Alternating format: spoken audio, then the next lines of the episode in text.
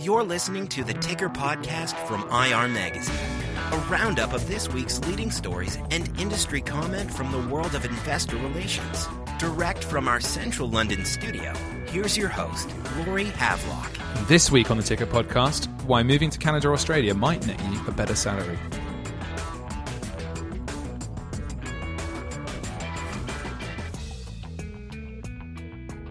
Welcome back to the Ticker Podcast, bringing you the best headlines of the week from around the world of investor relations. There are three of us in the studio today.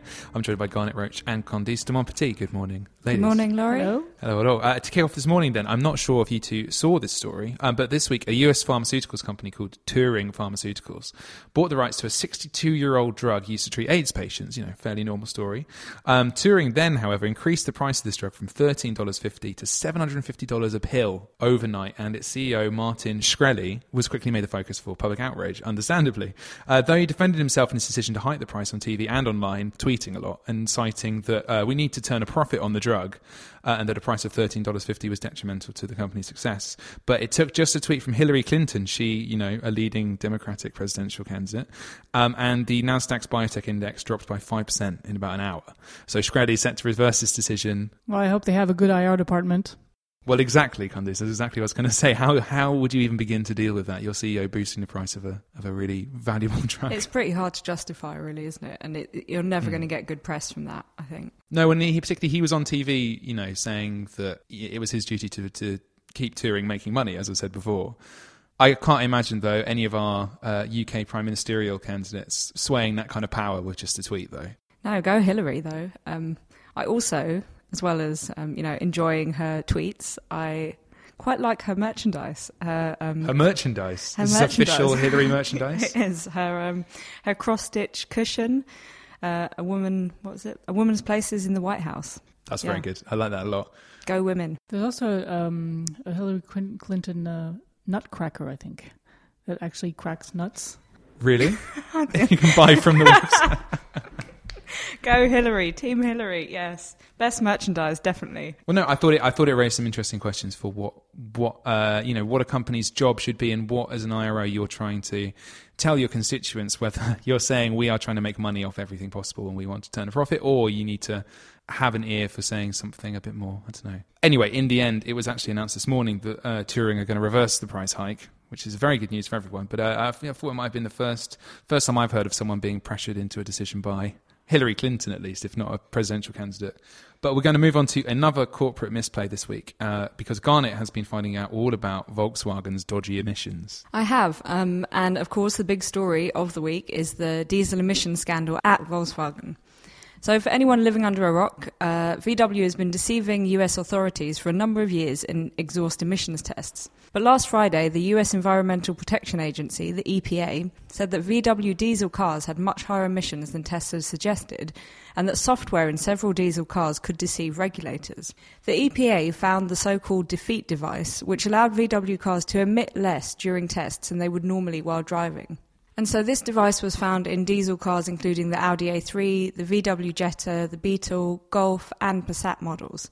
And so the scandal unravelled further since Friday and now looks set to be the biggest in the company's 78 year history. Purely in terms of money, how much is that going to cost the company? Well, VW was ordered to recall half a million cars in the US alone, and since owning up about it, the company's shares plummeted by more than a third in just two days.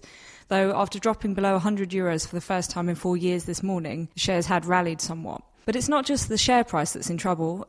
Countries from France to South Korea have announced investigations into the scandal. VW says it has set aside 6.5 billion euros to cover the scandal, but with the EPA alone saying that the fine for each vehicle would be up to $37,500, it's estimated that the company could face up to $18 billion in fines. And beyond that, of course, there's the damage it's done to the company's reputation and trust, I imagine. Exactly. On Tuesday, CEO Martin Winterkorn issued a fresh apology for the test rigging, saying that he was endlessly sorry for the manipulation, which he says goes against everything the company stands for. He talks about winning back trust and gives his word that all this will be done with, quote, the greatest possible openness and transparency. But writing in the Financial Times short view column yesterday, James McIntosh calls the VW scandal a wake up call for box ticking investors and reminds readers that the company is no stranger to corporate governance failures. having, quote, provided the most salacious example of German manufacturers' culture of bribery in the early 2000s, when it provided Viagra and prostitutes to union chiefs. Wow. yeah. A hard one to top, obviously. Um, and he says while the latest claims are less sensational, they are far more expensive. Yeah, not a particularly good track record there. Um, what's happening now? Well, going forward, the VW board is gathering for a crisis meeting today and is set to meet again on Friday. Then there are also various investigations ongoing, including multiple probes in the US and potential criminal charges, so this is not going to go away quickly. And while other car makers both in Europe and the US saw shares fall this week, Martin Leach, a consultant at Magma and a former head of Ford Europe, told the BBC that the problem is unlikely to emerge elsewhere. He says, quote, I don't think it will extend to other manufacturers. Volkswagen has really engaged to try to beat standards in the US.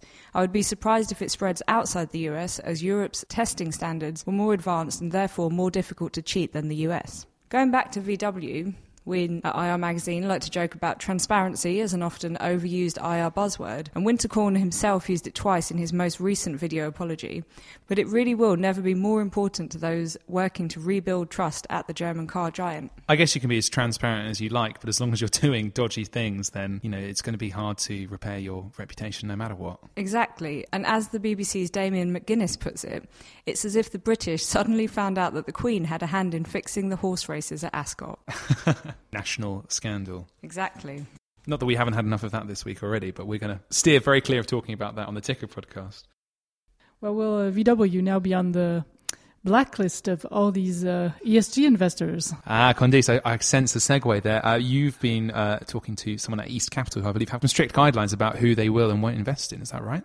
Yes, I recently um, met up with Louise Hedberg. Uh, she's the head of corporate governance at East Capital. Uh, they invest in um, uh, emerging and frontier markets. Oh, emerging and frontier. So, so presumably, uh, governance issues are particularly important, uh, you know, in their investment zone, right? But how do they how do they weed out the the bad companies, as it were? Well, indeed, the the demands on companies in those regions um, aren't that high yet. So, five years ago, her firm decided to formalize ESG screening for all of their funds, building on what she called their Nordic built in sense of responsibility. So, first of all, East Capital excludes tobacco, pornography, and weapons. And for other um, suitable industries, they rely mostly on international conventions such as the UN Global Compact, the ILO principles, or the OECD principles for screening. They focus mainly on consumer stories like food retail, food production, or real estate. She explains that what creates value is trying to understand um, how these ESG factors would impact a company, what costs money and what doesn't, where the risks are, and uh, where to ask more questions. For instance, health and safety in the mining industry is very important uh, regardless of regulation, since any problem can quickly become extremely costly. She says, quote, there's no such thing as a non-financial issue because at some point in time it will impact your income statement. And I guess the problem that comes with that is surely some emerging companies are improving more quickly than others in that area. Yes, she cited Nigeria or Kenya that are joining the Sustainable Stock Market Initiative, or Hong Kong that has set up ESG disclosure rules, and China that has uh, ambitious climate targets, which will force them to become the biggest investor in solar energy. She says these initiatives will, quote, push peer competition and help raise local reporting and transparency standards. She also says that some companies have been quicker than others to get the work started. For instance, companies that export to the EU have more incentive because of potential end user consumer pressures than the local players where development will be slower. That's interesting. She cites those examples. There are also those uh, exchanges which are starting to force their companies to report on ESG issues from the outset as well. Japanese stock exchange has that stewardship code in place to do the same. Yes, in South Africa, that's actually the only country uh, where integrated reporting is uh, mandatory. Yes, absolutely. So for IROs in emerging markets, what kind of tips might she have for them? She says she usually has a hard time getting IROs to explain how ESG factors affect the bottom line. So uh, they should make sure they communicate about any issue that's relevant and material to the business. She also complained about companies that change their KPIs every year. That's kind of hard, hard to follow. And also watch the timing. It's not very useful to put out a sustainability report six months after the annual report, for example. Finally, she said that she finds environmental issues are um, usually well understood by companies now, and uh, that human rights topics will be the next big thing uh, for companies to start communicating on. Yeah, didn't Unilever recently um, publish its first human rights report? It must have been recently. Yeah, yeah, I remember something along those lines. Yes, and perhaps they're going to be, they're quite often leaders in this area, so perhaps they're setting the new trend. I think the problem which uh, Louise touches on is that, you know, there are no there are very few uniform ways of reporting on those on those issues. And although companies can, you know, like Unilever, go out of the way to produce a, a human rights report, which no one else has really done, and is an interesting look at how their business works. It's, it must be hard for an investor like East Capital to assess companies. It sounds like they, they look at companies very in depth, and sure it'd be easier if they could have a, a similar report or a similar KPI from everyone. Yes, and actually, Louise was um, pretty optimistic. She said that there were more and more um, standards for human rights. There's a, a UN one, and um, more of them are, are getting developed.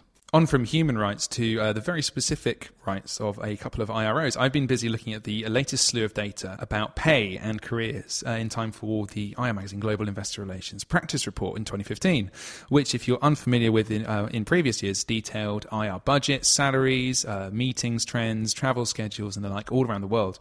Um, full details about the report will be forthcoming. Uh, but it's also been interesting this week to see data from both the Canadian and Australian IR societies about what IROs are paid, always of interest to us. Uh, first, in Australia and New Zealand, IRA, uh, they say that the median pay for IROs this year has increased by about 20% over the past year. Uh, the association says this is largely because requirements for the job have become tougher, particularly in light of stricter continuous disclosure requirements for companies on the Australian Securities Exchange the range of median remuneration uh, rose by about 50,000 Australian dollars, which is about 35 grand in US dollars, uh, to reach somewhere between 275 and 325,000 Australian dollars for those surveyed. And cash bonuses also increased to equal between 21 and 30% of their salary, which is up from between 11 and 21% of their salary last year. In Canada, meanwhile, respondents to CIRI's survey said that they earned about 188 and a half thousand dollars every year in total cash compensation. More than a third of respondents earned at least 225 grand, up from 24% of them in 2011, and 19% earned more than $300,000 a year, which is also up from 15% in 2011. Those are all in uh, US dollars, those figures, by the way, to keep it simple. Did they offer any explanations for the increases? Well, yeah, well, like I mentioned, both associations are in agreement that these rises are down to the growing importance of an IRO's job. Good to know. Um, and particularly the heightened responsibilities that often come with the title. IRA's chief executive, who's Ian Matheson, he said that this study indicates that the investor relations function is expanding and is regarded as having greater importance. Quote, that's because more companies are hiring IROs to provide expert assistance, thanks to new regulatory requirements and changes in the investment community. Skills requirements ratchet higher all the time. That's an Australian phrase, I've ever heard one. Um, and from IRA's point of view, this puts more emphasis on education too. Um, Yvette Lokker, who's uh, CIRI's president and CEO, um, adds that an increasing number of IROs in the Canadian survey are directly informing their CEO's decisions, or at least those made by the board. Uh, 82% of the CIRI's respondents said that they counselled management in the past year, um, and they are sharing the intelligence they gather, she says. Quote, whether it be perspectives from institutional investors, insights on trading activity, or industry information, with their management teams and boards, which is being used to inform strategic decisions for the entire organisation. Anyway, it'll be interesting to compare these findings to those that come out of the Global Practice Report ones, um, which will be dropping at some point in the fourth quarter of this year, basically as soon as I write it. At any rate, you will always know how much better off IROs in different countries are, so you know where to move at the drop of a hat. Um, as always, keep an eye out for any updates at irmagazine.com. Be completely up to date by following our Twitter account, which is at irmagazine, and send in any of your thoughts, criticisms, or tips to editorial at irmagazine.com. But I will say thank you to Candice and Garnet for joining us this week. We will see you the same time next week. Goodbye. Bye. Au revoir. You've been listening to the Ticker podcast from IR Magazine. For free access to all the latest global investor relations news and analysis, register at irmagazine.com or download the app.